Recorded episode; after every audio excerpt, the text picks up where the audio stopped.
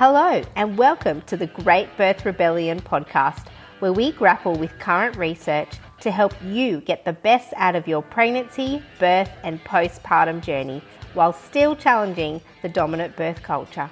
I'm your host, Dr. Melanie Jackson at Melanie the Midwife, and I'm joined weekly by my co host, B, from Core and Floor Restore, and this is the Great Birth Rebellion. Okay, we're here. Next episode of the Great Birth Rebellion. We made it's literally we've just debriefed with each other for 45 minutes and then we're like, should we record a podcast? Yeah, we should record yeah, the podcast. Do that. Oh my gosh. So today we're talking about shoulder dystocia, which is a beautiful follow on from our small babies, big babies episodes, which have caused quite a stir.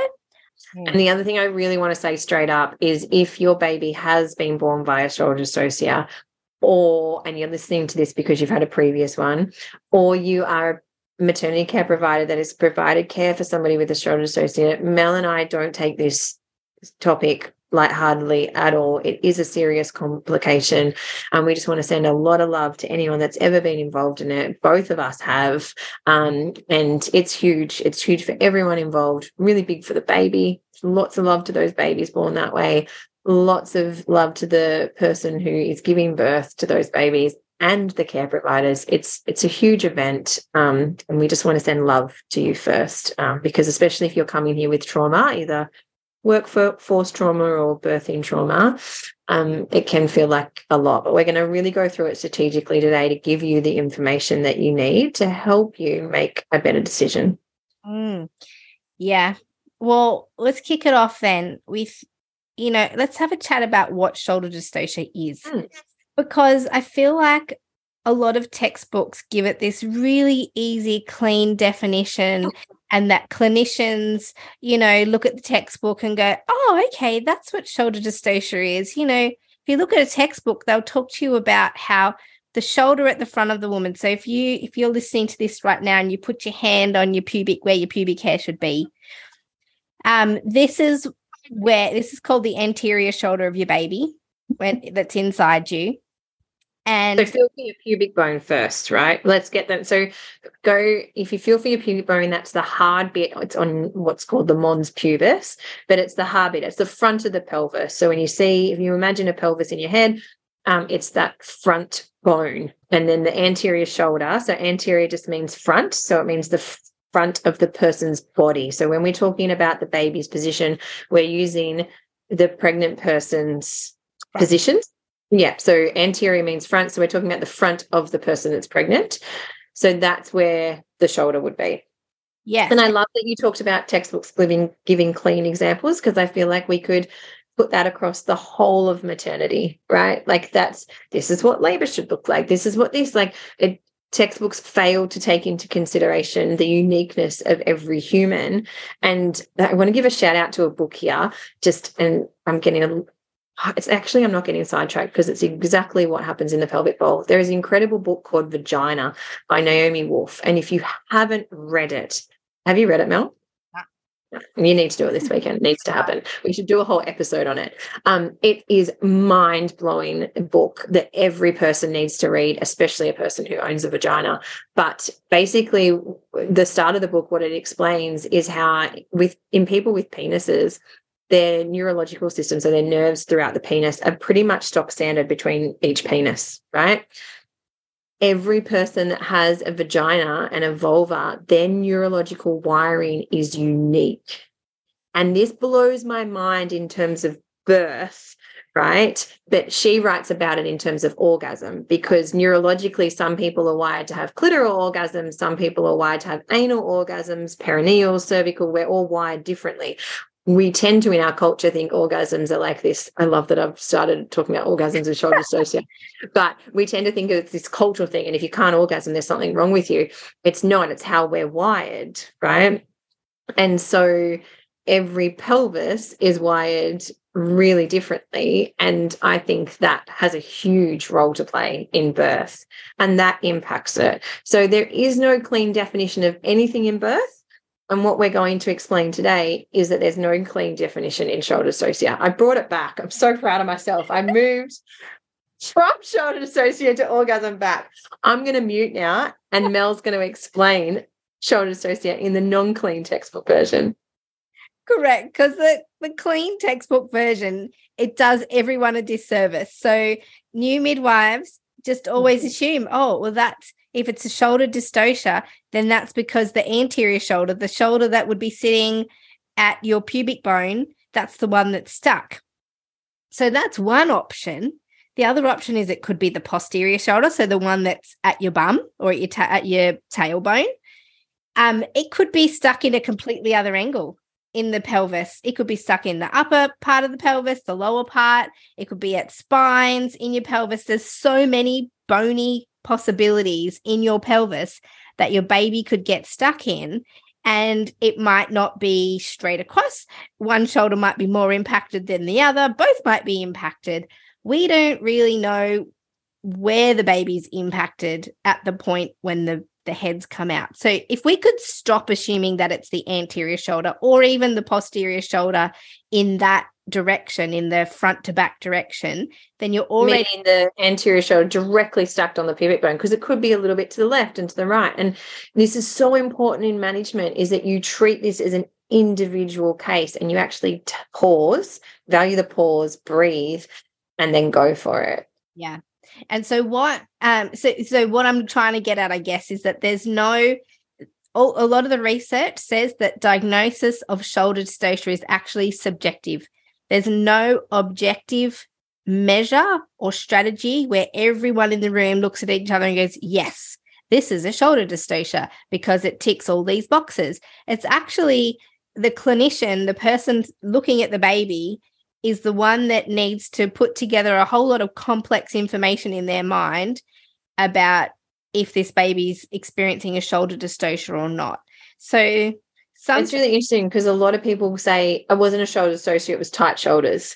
And I think it's all right to sort of go, oh, I think it's a shoulder dystocia. But then once you management manage it, and once the baby's out and looking at the whole picture, going, no, actually, now that I'm at this end, I don't think it was a shoulder dystocia. So it's okay to kind of go, oh, I think this is mm-hmm. a shoulder dystocia, and then act and do something because you think it's a shoulder dystocia. And then partway through realize maybe it wasn't, and that's okay for me to classify it as not. Yeah, but if you're in a big system and you've caught a shoulder dystocia and they get the shoulder dystocia paperwork out, it's now a shoulder dystocia. It's right. defined as one, right? Like, because, and this is the issue. You are so used to working so holistically in that beautiful continuity model that you can treat every person as a unique human. In fragmented care, where people are caring for people that they don't know and they're working with people they don't know. This is why these systems and these mnemonics that surround these kind of emergencies are in place because that uniqueness is taken out and now the system needs a system. Right, that's right right? The system needs a system, it wants its check boxes. And if you have started your shoulder dystocia paperwork, no one goes, oh, that wasn't one, let's rip that up. That's in the person's chart now. Mm. It's a shoulder dystocia and it gets recorded as one. And this, that's the bigger system issue. The system wants to train people in specific ways so that when we all turn up, we're like Lego pieces, right? It's like the beautiful Lego movie. That's, you know, if you want a good analogy of the maternity care system, it's the Lego movie. Everyone working the way they have to. Yeah, everything is awesome. I just want to say I acknowledge, I acknowledge and I see why we do things the way we do. It doesn't mean they're correct and it doesn't mean we have to keep going this way. So Shoulder dystocia, the true definition of it is that it's a bony impaction. Is that the right word? It's a bone has been impacted on another bone. And I want to say this hurts. When I do internal release work, right? And I touch a person's bone, they're like, oh, like internally I touch their bone. You feel the difference. Bone feels very different to be touched than muscle does. And a bone on another bone typically hurts. And anyone I've cared for that's had shoulder dystocia where it has been on that anterior shoulder on the pubic bone, they feel it. And they may not say it in the moment, but they say it afterwards. They'll be like, there's just this pain here because it hurts. So you've got a bone stuck on bone somewhere in the pelvis. Is that your definition? Your unique? Yeah, definition? basically. Is that so? Basically, the baby's stuck because, like, in a bony way, not in a fleshy way, right? And so it's almost like trying to bring a, a square peg through a round hole, but part of the peg's already out. So the head the head of the peg's already out, and then the square of the peg is stuck in a round hole. And the so it is impaction. No, I want to change that analogy because I have a two year old at the moment that has one of those um it, you know toys where you put the toys in the hole. Yep. You've got a square peg and you've got a square hole but it just hasn't fitted right yet. Right. Right? Because it does fit. You've got to spin it. Right. Spin. So he's going, he goes, Oh, tricky, tricky, help me.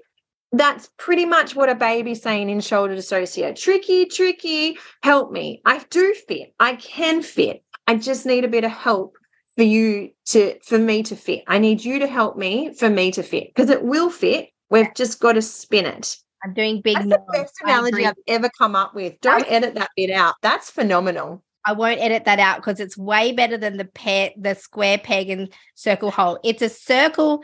It's imagine it like an oval, right? So you've got an oval pelvis and an what oval. shape do we want to go with? The ovals just haven't matched up, so you got to rotate the ovals so they get they go through, right? So if you imagine a baby coming through the pelvis, and this is a very cr- rudimentary, like crude definition, but imagine it corkscrewing through the pelvis. And so oh, the shoulders maneuver through in a corkscrew kind of wave through the pelvis.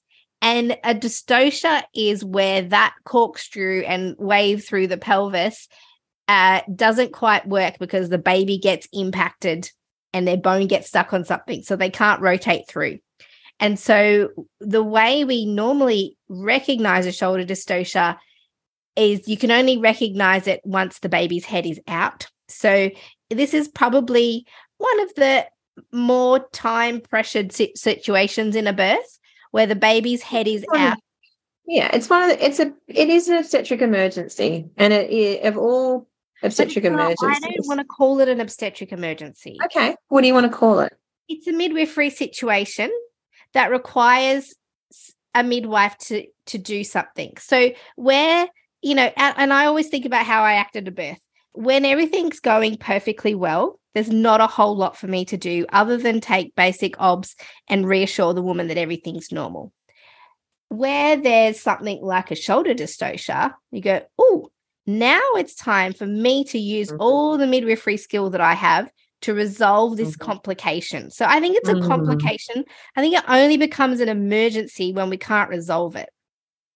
That's actually a beautiful definition and really shows how the definitions we use within the system change our practice, change our scope of practice and our skill levels. Um, and who can do what and and how it unfolds because we do even just using the word obstetric emergency it changes the whole tone and the last thing you want in a situation like that is fear from anyone. Yeah. I love that, Mel. I think we should redefine that. Well, Sienna, so you're onto a winner with the the square pegs. Oh, we just let's just take we're just going a world tour now. yes. And I did it's gonna happen. You know, so I think if we call it an obstetric emergency, everyone freaks out and think, holy shit, what what's gonna happen now?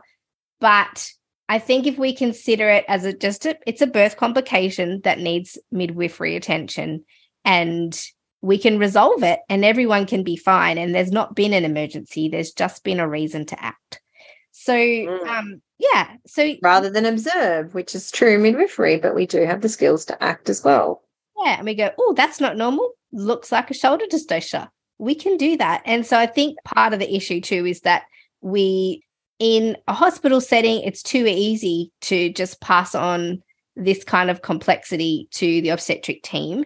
And then midwives think that they can't do it. But um, we're here to tell you that managing a shoulder dystocia is probably not as complex as you think it is because it's been complicated, but we're here to simplify it a little bit. If we can change the language and the vibe around it, it actually feels safer to manage and you realize you have you you know you feel more confident in it but i just want to acknowledge if you have felt scared or it hasn't felt good and it has been it feels more like an emergency for you just acknowledging that because that is really what we're taught and trained in Yeah. We're taught to be scared of it rather than to embrace it and go, no, we can do this. We're good at it. We're taught to be scared of it. And we're taught to press that red buzzer and let everyone come into the room. And, you know, I had some colleagues that were highly, highly skilled colleagues that managed this kind of stuff beautifully. And they got into a lot of trouble a lot of trouble for not pressing red buzzers in the past. Um, and the system punishes them for that because they didn't call in help, even though they managed it beautifully. And so this is a big part of it. We create, we create the trauma and the drama. And I think, you know, when you remember things, you remember the emotion of it. So if there's a shoulder dystocia happening and the button gets pushed and everyone rushes in and there's hands everywhere and people are doing everything and it's a really heightened situation. Next time you come to a shoulder dystocia your body responds to how you felt last time. And so all of a sudden the adrenaline kicks in straight away and the pace picks up and there's this urgency. Whereas um i guess as a home birth midwife myself there's only two health professionals in that space, myself and the other second midwife. And so there's no way we could whip things into a panic because there's the two of us. There's mutual respect from the woman towards us and us towards her. And so, you know, if things happen and you say, hey, uh, you know, we're going to help you get your baby out because we think it's stuck and we need you to do A, B, and C to help with this. And we're all working together. There's no place for for yelling at people and for noise and chaos and banging and all this activity. And so even though it's a complication it's it doesn't feel like an emergency and you actually have mm-hmm. a calm space to manage it. Yeah so if we talk about what shoulder surgery is firstly we can't really truly all tick a box to say yes this is definitely a shoulder dystocia really until afterwards where we just you know we realize what happened in order to get the baby out. So yeah b you mentioned you know the tight shoulders label and that's probably midwives thinking oh is this a shoulder dystocia? But then after doing a very small amount of um, of effort and then the baby comes, do they go, oh, well, maybe it wasn't shoulder dystocia because I only had to give a tiny bit of effort to get the baby out. Maybe it was just tight shoulders. So, you know, I think it's okay that there's this grayness about was that a shoulder dystocia or wasn't it? Because, you know, it does help aid your what you do next. You if if the shoulders are truly stuck, it will become very obvious, and then you know you need to act more aggressive. Oh, you're talking about grayness in the moment grayness in the moment. Yeah, because grayness afterwards probably isn't because if it's on a person's file, then it's on a person's file. And then the issue here is the how the next pregnancy is managed. Um, because once you have it's like a red cross on a file, right? Once you've got that, you've been a previous high risk birth, and then the way the next pregnancy and subsequent pre- pregnancies are managed is with the knowledge that that's happened to you before. We go through kind of steps of trying to diagnose if it's a shoulder dystocia because you know if you think oh is that a shoulder dystocia? and then you put a little a little bit of effort to sort of put your hands on the baby and then you can see the shoulder coming then you go oh no okay it mustn't be shoulder dystocia because I can see the shoulder coming. I didn't put much effort into bringing it out so not a shoulder dystocia. Or if you think is that a shoulder dystocia? and you reach up into the woman to check for the baby's position and you can feel two shoulders. You're like, well, okay, no, I suspected shoulder dystocia, but then I went through a process of assessment and realized it wasn't shoulder dystocia. So it's okay that there is some time to diagnose this uh, because it's subjective. That's what the research says. We can't really ever pinpoint it. Some talk about the interval between the time interval between the birth of the head and the shoulders and some of the research talks about this really tiny window of 60 seconds between the birth of the head um, to the emergence of the shoulder. And if there's a longer interval than 60 seconds, then you might start to suspect shoulder dystocia. And I'm not sure what the practice is in hospitals anymore, but at home and from my what I've learned from my colleagues, we if the head comes in one contraction, it's considered completely appropriate to wait for the next contraction, which could be five or six minutes away, um, before the rest of the baby's born.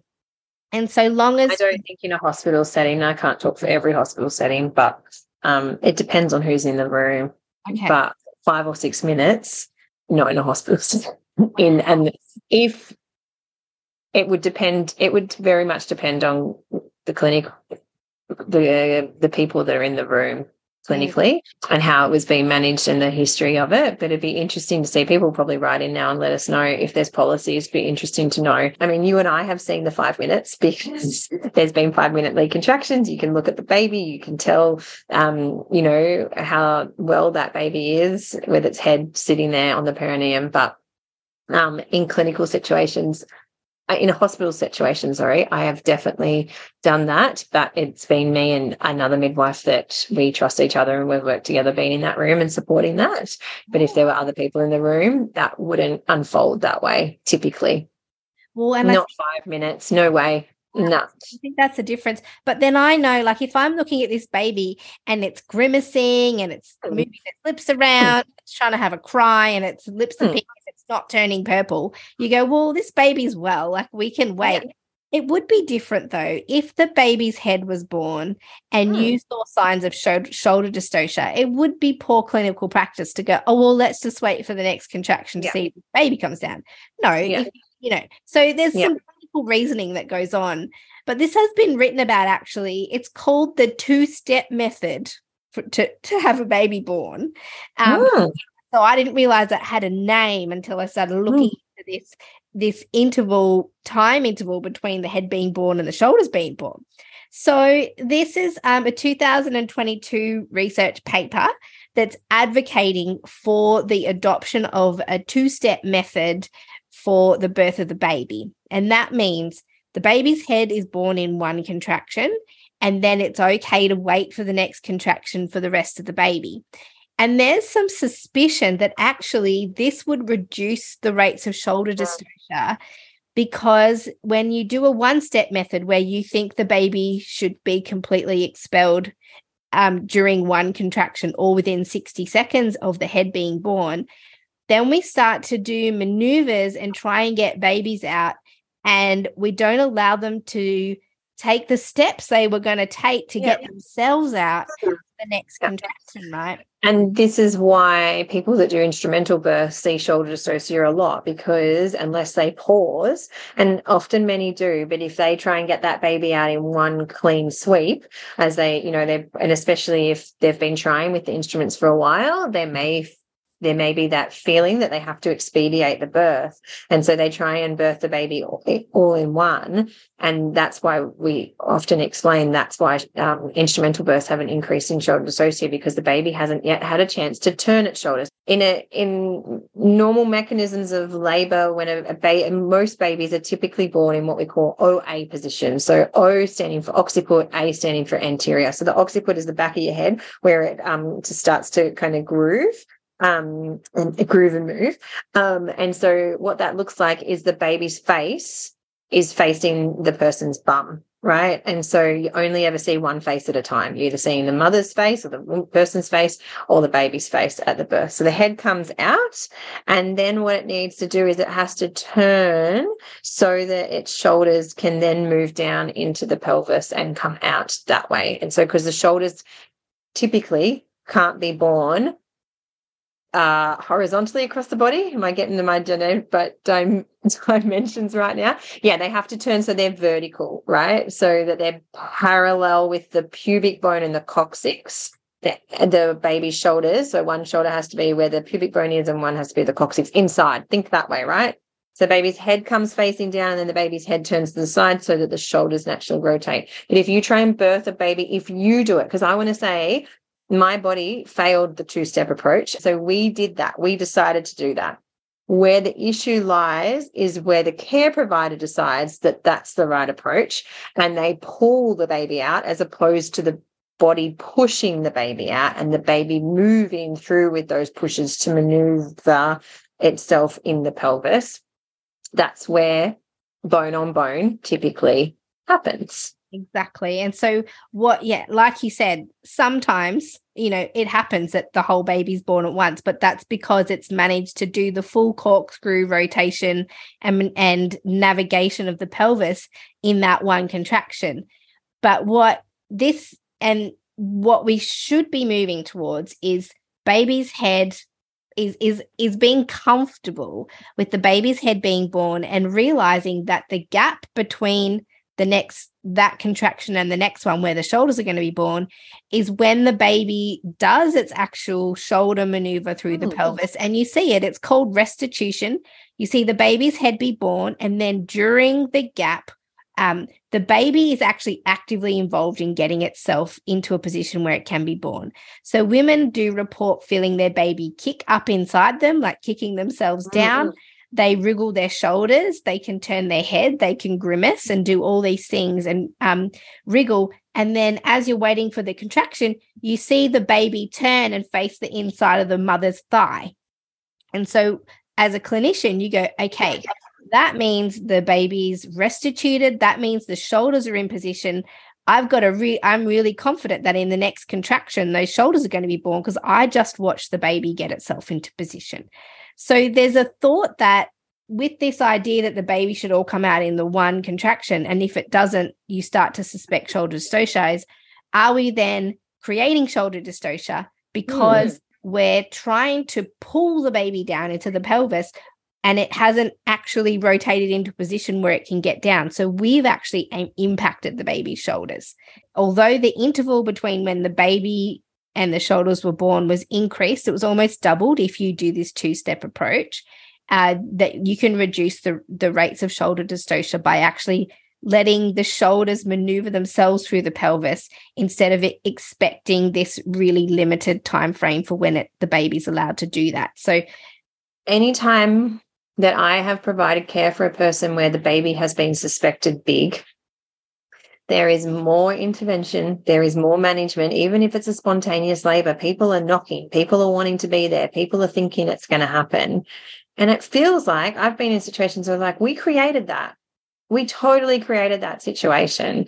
And so, if you're doing these studies and you're already, the whole study is about big babies, then everyone's got this fear of this shoulder dystocia, which is why we're doing this in the first place, right? Like this is why the big babies topic has come up because shoulder dystocia is seen as an obstetric emergency with a lot of fear. Not, not everyone has the Mel approach. If we all had the Mel approach to shoulder dystocia, the big babies situation probably wouldn't exist. And so what I think often happens is we aren't taking that unique approach. We're not looking at the whole labor situation and going, yeah, this person's contractions have been two or three minutes. We're already assuming that those baby shoulders are going to get stuck. And we, even if we're not even consciously doing it, right? Hands are poised, hands are on. Maybe we're pulling, maybe we're giving traction. Maybe we're trying to get that baby born straight away. And what I'm hearing is that people are automatically setting up for shoulder dystocia. So people are birthing in what we call McRoberts position. So their knees are being pushed up, especially if they've had epidural, that that's happening because it's just already anticipated. Mm. So if you and I know the whole picture, we know that the contractions have been five minutely. We've then seen that the baby's come out and it's, you know, gurgling and wanting to talk to us and it's grimacing and it's it's alive and it's well. And then we see it rotate, then that five minutes is going to feel fine. It's not going to feel panicky. But totally different story when that baby comes out and it's purple and it doesn't want to move and there is no restitution you know and that's that's the midwifery skills that we're meant to have. That's true midwifery and that's what you get from watching babies come out over and over and over again on their own. You go, oh, that's what's normal. So, what we don't know when you try and get a baby out in a one single contraction is you don't know what would have happened in the next contraction. And so we're frightened of it. And so, I this is what's missing from modern maternity care is these poor new grads, these poor students coming up. Um, you know, seeing a physiological birth is an extremely rare event for them um, and so they're not getting, they're not coming out with these skills and then they're not building them. Mm. Yeah. Not saying everyone, but in big systems, they don't get to watch babies just come out. What you were saying before about how women can feel when there's impacted bone on bone. Uh, all the times I've experienced and had to work with a shoulder dystocia situation, the woman has been able to preempt they've even they've or they've said oh it's so sore like this is really like ex- extra amount of pain than normal and they'll say things like it doesn't feel right or it feels like the baby's not coming down and so the woman's got all this internal information about what's going on for her baby as well. So that immediately for me, I go, well, I trust you. I trust that you have an intuitive knowledge. And so I'm going to see what's happening too. And so if you can pair the woman's knowledge with your own knowledge, then you've got heaps more information to work with. So if she's had a really long pushing phase and it's been really sore and she's feeling like it's stuck and then so immediately i'm starting to think is there is there a malpositioning of the baby and are we looking at is there a nuchal arm in the way? Are the shoulders impacting you know is the baby coming down posterior or asynclitic or something? So we're kind of gradually putting the picture together. If a woman's capable of working out that something doesn't feel right they are also physiologically inclined to move in a way that feels like it actually might resolve it. So if she's feeling like ah this feels stuck she's naturally going to move her legs and pelvis in a way to try and relieve that sensation because she can feel internally that something's weird. And so it's entirely possible that when the baby's head is born, if it still feels weird for the woman, that she might do something fancy with one leg. She might lift up her knee, she might instinctually change position and actually create a change in her pelvis that changes the way the baby moves into the pelvis and therefore will be born in the next contraction we're all unaware that that there could have been a potential shoulder dystocia. But well, the, there was one, and it's been resolved. And it's been resolved, but not with with, with midwifery skill, but it's been resolved with the skill of the of the mother. And so it's okay to let the baby's head be born and then wait for the next contraction for the shoulders because that's how physiological birth works. Sometimes the baby comes out in one go, but yeah. Yeah. And then so it's okay if you see a woman doing some fancy footwork and you know, it's okay to just let them do that. You know, some people sort of I've seen midwives go, "Oh no, no, no, we're not going to we're going to stay nice and still or no, you can't do that or you you know, just let them move let them work it out. It's movement. The baby's got to move through the pelvis. The woman has to move in labor. It's dynamic. It can't be this static situation because things will get stuck. Um, so, most people birth statically. Correct. And most hospital births are static because they're on a bed. And if they've got an epidural in, even more so. Right. But yeah, most they're told to get on a bed. Let's yeah. talk about what causes what mm. ah, beautiful tie in there. Right so let's so we talk about where how does this happen? How do shoulders get stuck in the bony pelvis? So we already and we're not going to go back over the stats from from the big ba- small babies big babies episode but statistically speaking a bigger baby over 4 or 4.5 bees rolling eyes 4 kilos um statistically has a, a more of a chance of shoulder dystocia. It's just the stats, not saying all the nuances about it, but if we're going to sort of try and create a risk profile. Um, if you've had a previous incidence of shoulder dystocia, you do have a higher incidence in your following births. But this is also possibly related to the fact that typically each baby you have, they slightly get bigger each time.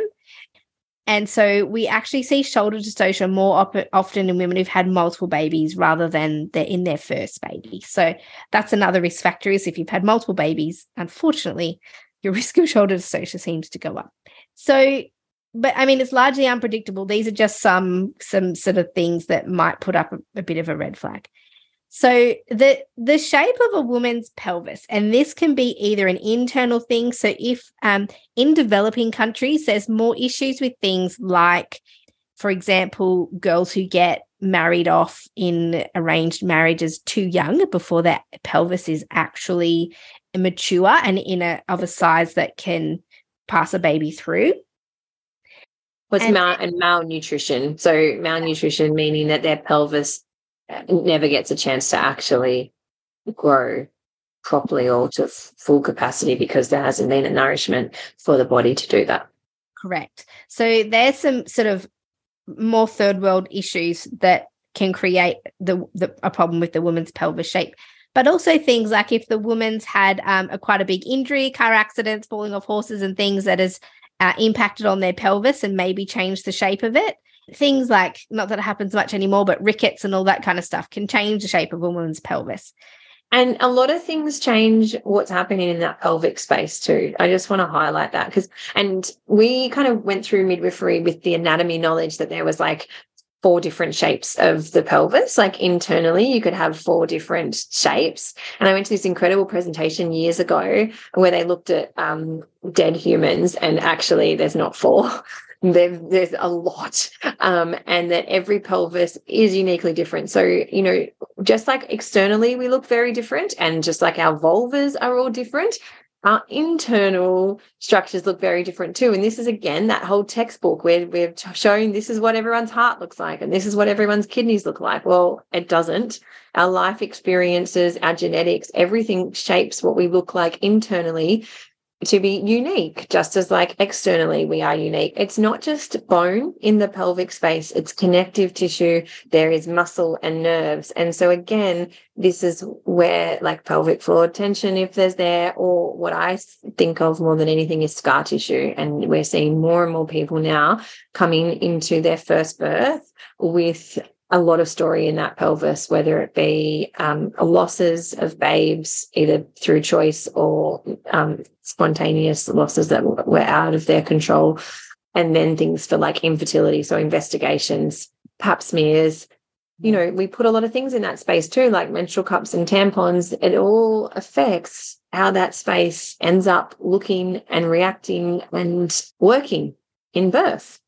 Yeah, and if you've, you know, and even if you, so if you, if we put aside the potential of like a pathological reason for why your pelvis is a particular shape, hmm. your during pregnancy you actually get this hormone called relaxin, and regardless of the internal shape of your pelvic outlet, your body gives you this relaxin to actually mobilize the bones in your pelvic structure so that when your baby's trying to come through your pelvis is actually a lot more malleable and the ligaments and tendons and muscles that hold it in place actually give it a lot more room so it's flexible and movable.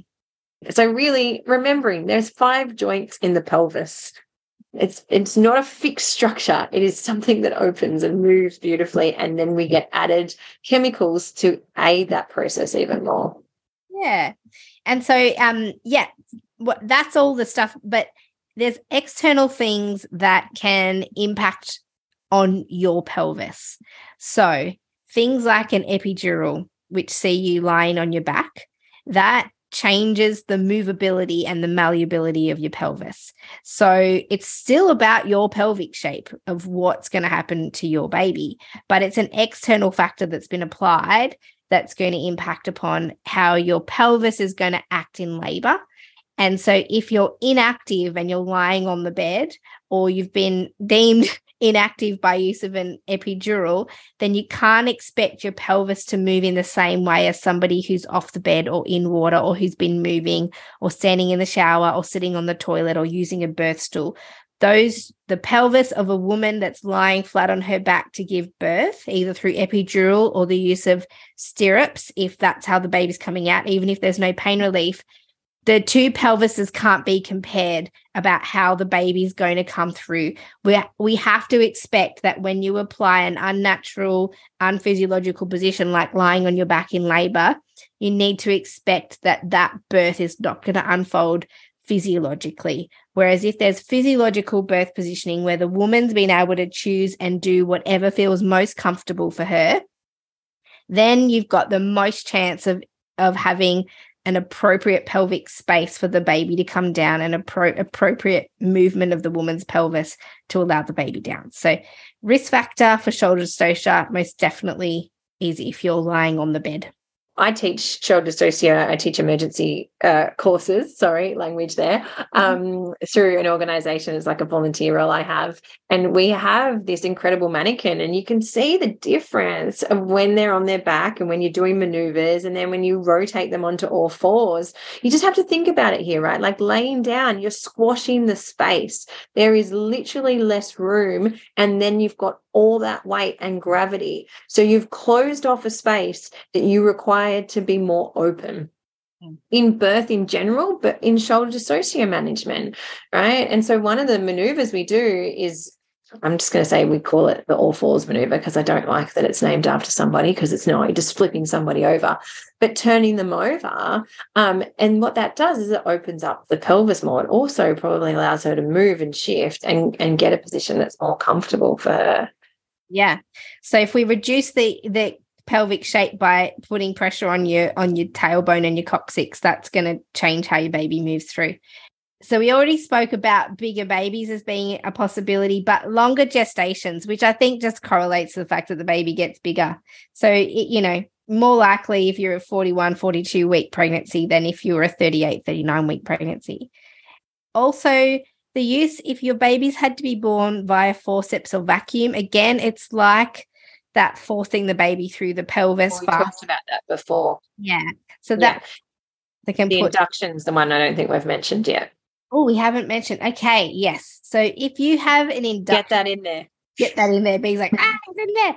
So induction of labor, uh, statistically higher chance of shoulder dystocia. And what that's thought to be related to, well, partly uh, the, the contractions that you get for an induction are significantly different in sensation to the ones that your body would give you in normal and so it's not surprising that more women who have an induction choose to also have an epidural. So that could be part of it. But there's the contractions that you get with an induction, you know, are subjectively stronger than what your body would be giving you. And so there's this idea that actually babies are being kind of forcibly plugged into the pelvis and too forcibly in a way, and they're getting impacted because of the level of force. So it's multifactorial, but certainly, if you are having an induction and you're also immobile, you can see why that would increase the risk of shoulder dystocia because it also increases the risk of needing forceps or vacuum because the whole physiological process is interrupted. Those are a few uh-huh. reasons. There, we're going to call them just risk factors. It doesn't mean it's going to happen. It just means that, you know, you, as you start to put the picture together is do we have compounding risks that might put this woman in a category where she's she may have a higher chance of having a shoulder dystocia even if she does we really can't do anything different except manipulate the external factors so if you are a woman you're thinking oh gosh there's a, few things on that list that that i fit a few things you can do is is during your pregnancy try and assure that you've got good pelvic alignment. So things like chiropractic or osteopathic adjustments, where you've ensured that you don't have any twists or turns or weird things going on in your pelvis. But then also make efforts to stay active in labor. Uh, and active in pregnancy, I want to say that too. I know it's hard, but exercise in pregnancy is, you know, there is so much evidence around that around a better birth, better postpartum. But yeah, for, for birth, you want healthy muscles. Yeah. And just seeing if you can knock off a few of those risk factors off the list. So if you can if you can avoid an induction, if you can avoid an epidural, if you can keep moving, uh, you know, all these things might help you reduce the chances of shoulder dystocia if you already feel like you fit into some kind of risk category. So there's been some thought in the in the research of like, oh, okay, so how do we prevent shoulder dystocia at the extreme end? they're offering women with bigger babies uh, cesarean sections or inductions to prevent their babies from getting any bigger. So these are two non-evidence based strategies for preventing shoulder dystocia. The evidence tells us that we have no tried and true and evidence-based strategy for pre- there's no prediction tool for who is more likely to have a shoulder dystocia and who's not and therefore we can't make clinical clinical decisions based on the possibility that a woman will have a shoulder dystocia. So Can you just say that louder for the people in the back? Back. There's no way to predict shoulder dystocia, so we can't make clinical decisions based on flawed predictions. However, there might and so induction and cesarean are not evidence-based care. If you want that, fine. If you want it, it's your choice. This is always your choice. But if it's somebody else's choice, and it becomes your choice out of fear or coercion, please know it's not evidence based. Right. And, you know, and I'm thinking of women now who maybe ex- have experienced a shoulder dystocia and they might think to themselves, don't want to do that again. I would be much, much happier with an elective cesarean section.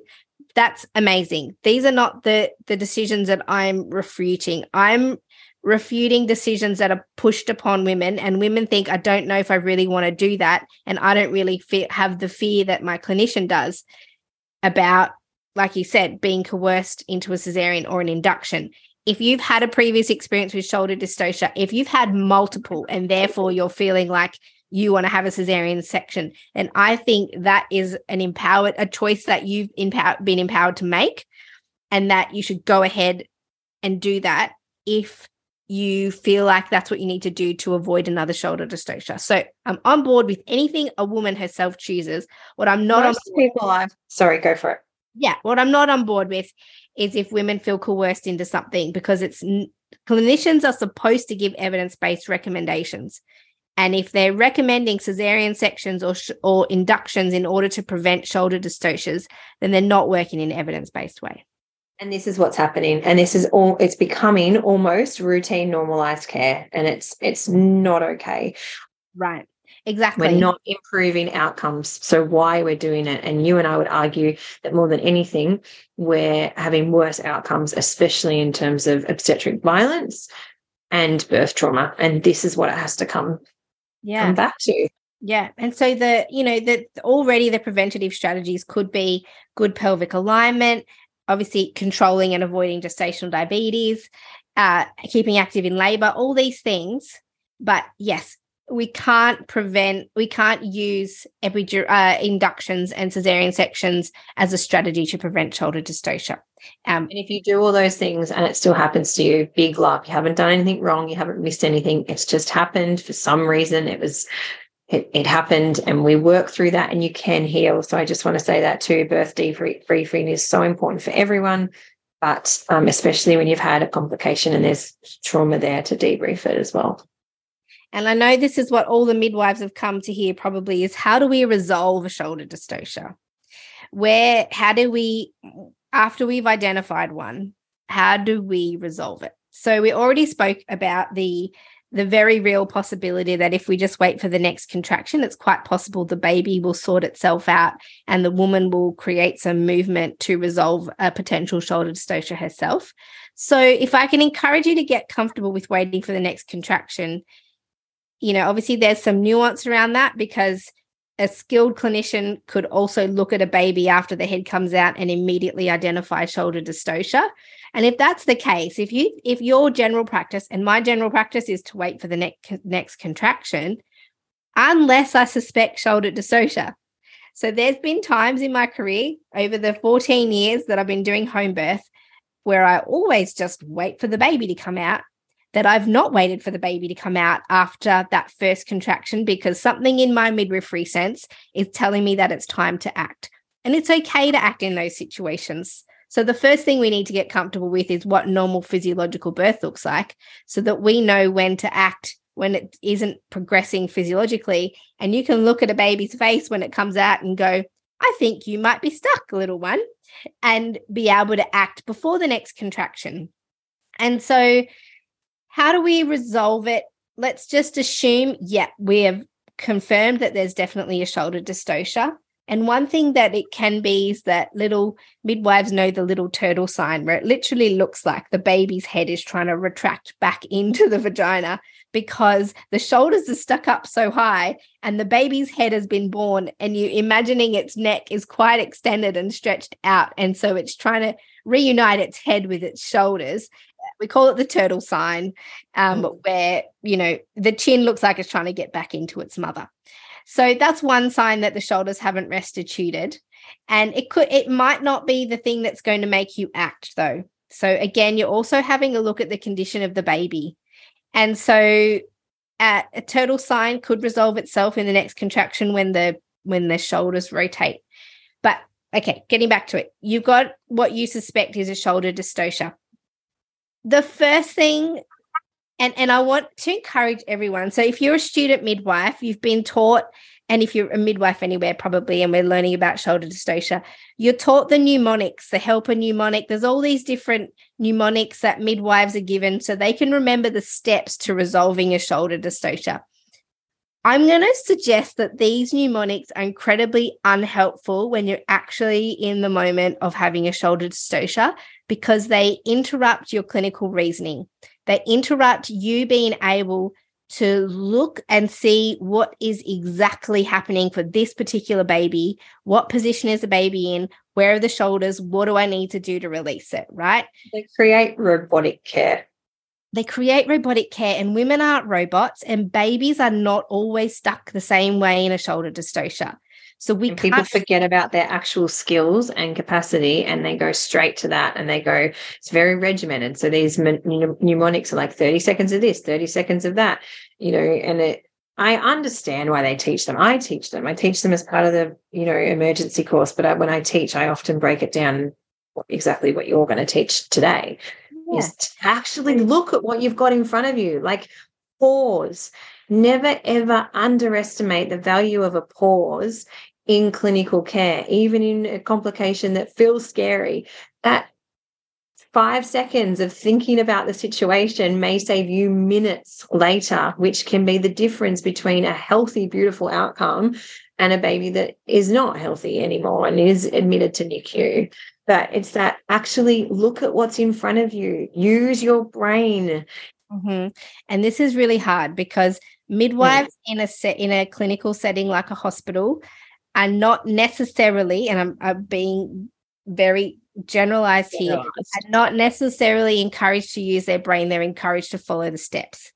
Yeah. So it, we're not very good at feeling confident that we can use our brain to resolve a problem that's in front of us. But what you're presented with is a problem that you need to solve.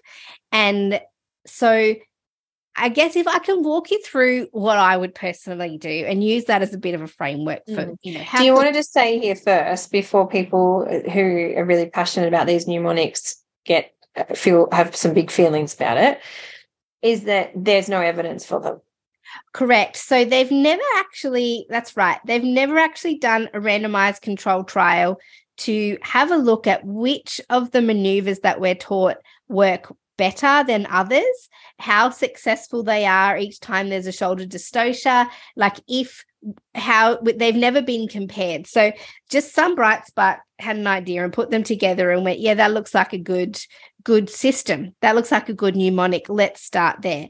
We've actually never actually clinically trialed these interventions. So that's the first thing. It's by diverging from these, it's not like you're rebelling against some kind of solid evidence that these are the right way to go. We actually are pretty in the dark about what the best strategy is with shoulder dystocia and how that relates to the outcome and condition of the baby afterwards. So it's very culture based uh, approach to shoulder dystocia. That's just the way we do it.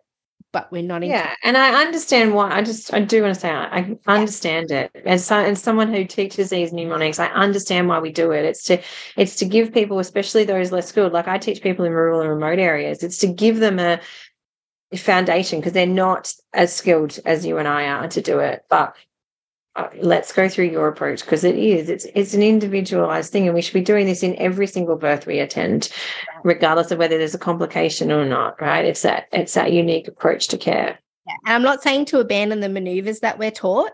I'm just saying don't get hung up on going oh my gosh what's the first one? Oh my gosh what's the second one? What's the third one? How should i be and do it for 30 seconds and then this one comes up next. Yeah so if i um so personally I've gone, okay, we're having a shoulder dystocia.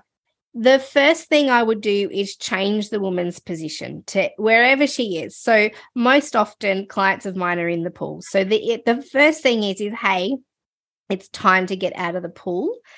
And often just that movement of flinging their leg over the side of the pool and the other one and getting in some kind of a deep squat or what we call prayer position where one knee's up and the other leg's back and you're actually changing the the position and angles in the pelvis that could be enough to rotate and change the baby's shoulders.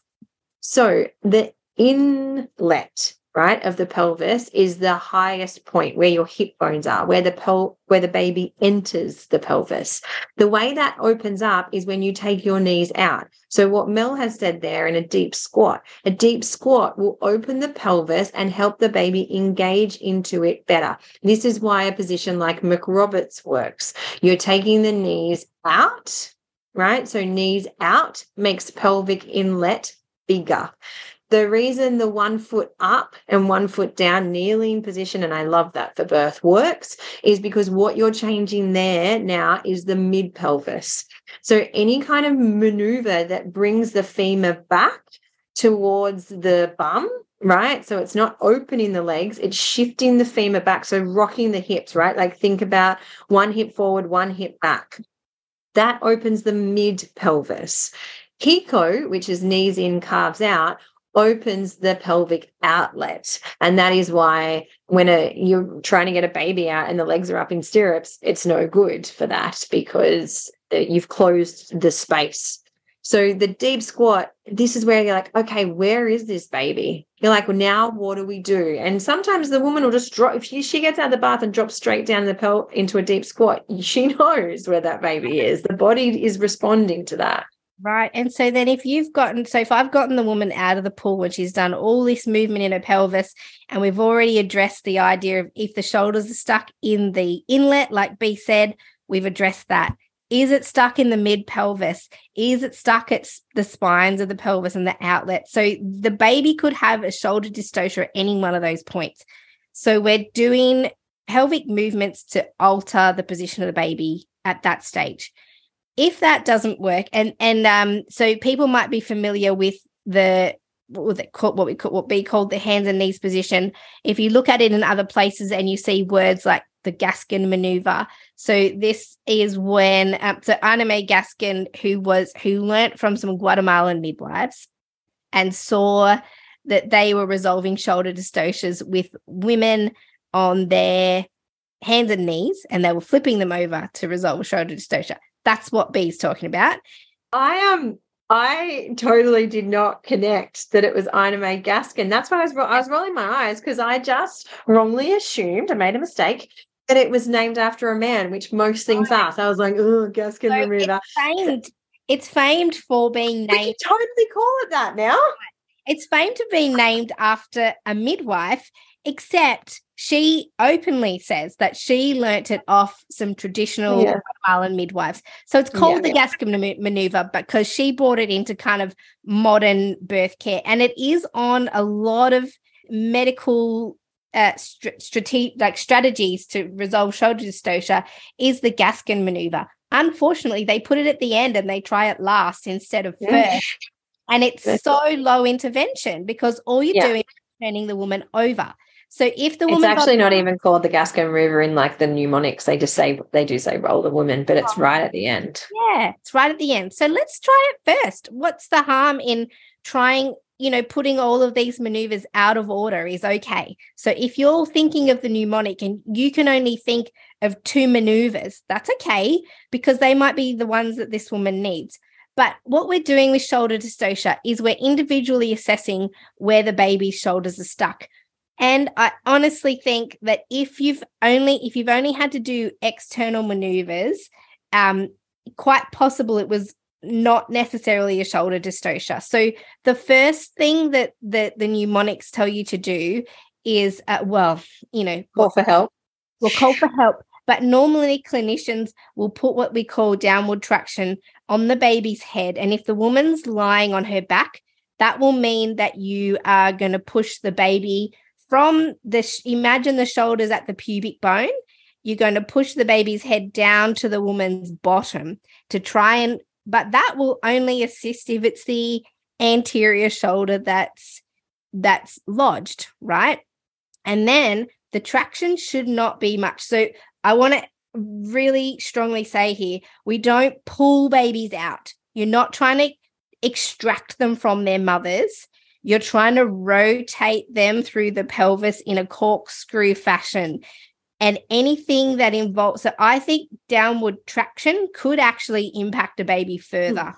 Well, you're pushing it further down onto the bone that it's right. impacted on and giving it less space. It also increases injury in terms of if you're thinking about Erb's palsy and um, because you're straining through that neck. I've been in emergency situations and you want to do it don't pull don't pull don't pull right? It's it's it's twisting. You're really twisting more than pull, you're not pulling down and it's so hard not to do it. And as i i did it once as a as a baby midwife because you just like get it out. Like you just want to get it out. And so you go with the motion that you normally see the baby coming out in which is down mm-hmm. but this isn't what it needs. It needs to be twisted needs to be so if you imagine you want to send that sounds really awful that word. It needs uh, well you want rotated. rotated. You want to send the baby around not try and pull it out. So I round not down. Round not down. I actually you know i've seen clinicians i've seen experienced doctors hook their hands around the baby's jaw and mm. try and use the head as mm. some kind of handle to pull mm. the rest of the baby out. Yeah. No, no. Everything where you're trying to get a baby out, you never actually want to pull. You want to you want to rotate. And yeah, same with breech, same with shoulder dystocia, same with anything. The the the body pushes the baby out. Nothing ever gets pulled out.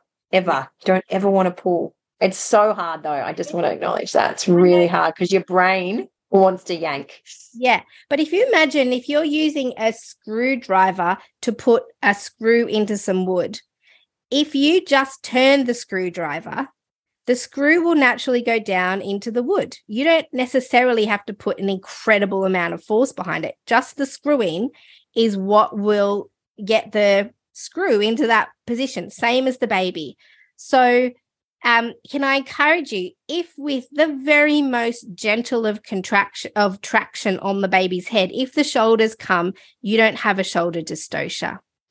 Because shoulder dystocia is a is stuck shoulders that and if you pull, then they just get more stuck. Yeah. So we've been rotate. very encouraged to focus on the anterior part of dislodging the baby that we forgot that there's this massive amount of posterior space in a woman's pelvis that we're not using that the baby's not using to get through. So if you've used if you've flipped the woman over and now the baby's looking at you because it's in an anterior position i personally favor internal maneuvers for shoulder dystocia over the external ones. And I'll tell you why everyone's going, What? That's the second line of management. And it's a lot, it can be more invasive to the woman, but a lot less invasive for the baby. And the issue with shoulder dystocia is that we panic because we think it's an obstetric emergency and the lights are buzzing and there's noise and there's people and we all want to get the baby out fast. So there's all this panic and this pressure and stretching of the baby's head and neck can create the damage and injuries that we can see in shoulder dystocia babies. So then my approach is let's find so I've turned the woman over or we've already done some movement. Let's find the posterior shoulder. So that's the one that would be near the woman's coccyx, her tailbone. And that's easy to find with a woman who's on hands and knees and you can just find the back of the follow the back of the baby's head and trace that up into the woman's vagina with two fingers. I've got two fingers that I'm B can see all the actions that I'm doing. And uh, the best seat in the house. Right. So follow the back of the baby's head up and oh, and feel for the baby's posterior shoulder. Once you find it, you can you can a little bit hook under the baby's arm and use that to rotate the baby.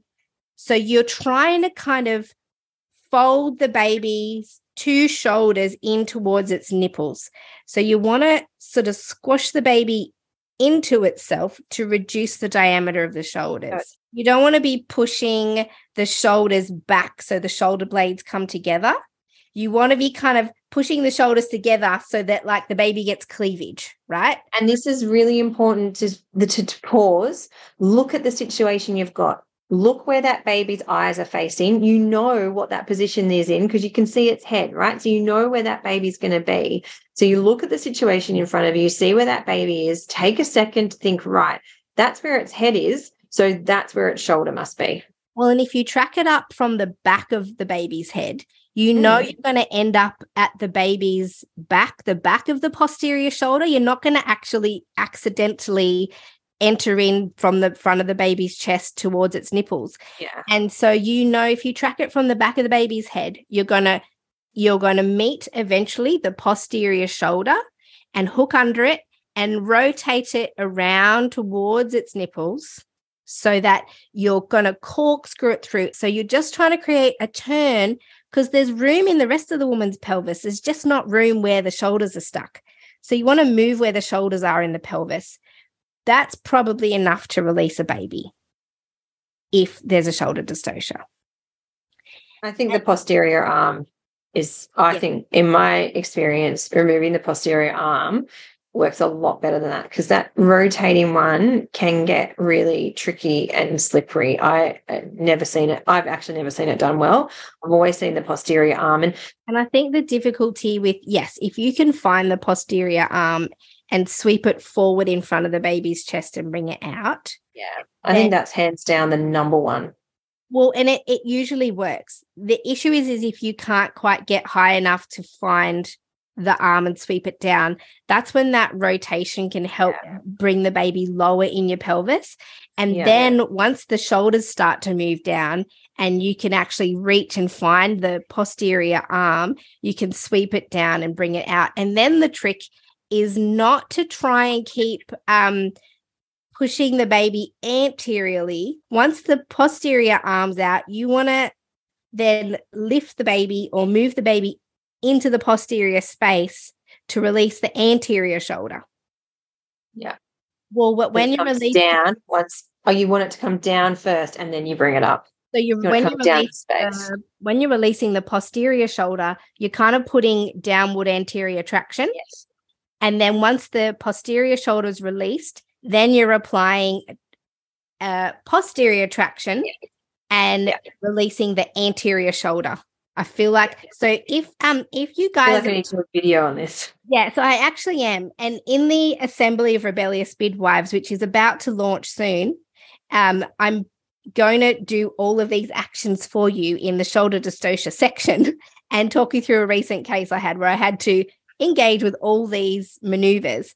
And so you'll actually see what I'm talking about because it's very hard to work out what I'm saying. But I guess what I'm suggesting is that uh, don't get hung up on the mnemonics and think I've got to do step one, two, three, and four. Feel confident to feel around and inside the woman's pelvis to get a diagnosis as to what position the baby's in. And then that will dictate what you need to do to get the baby out because you, that will tell you which way you need to rotate the baby.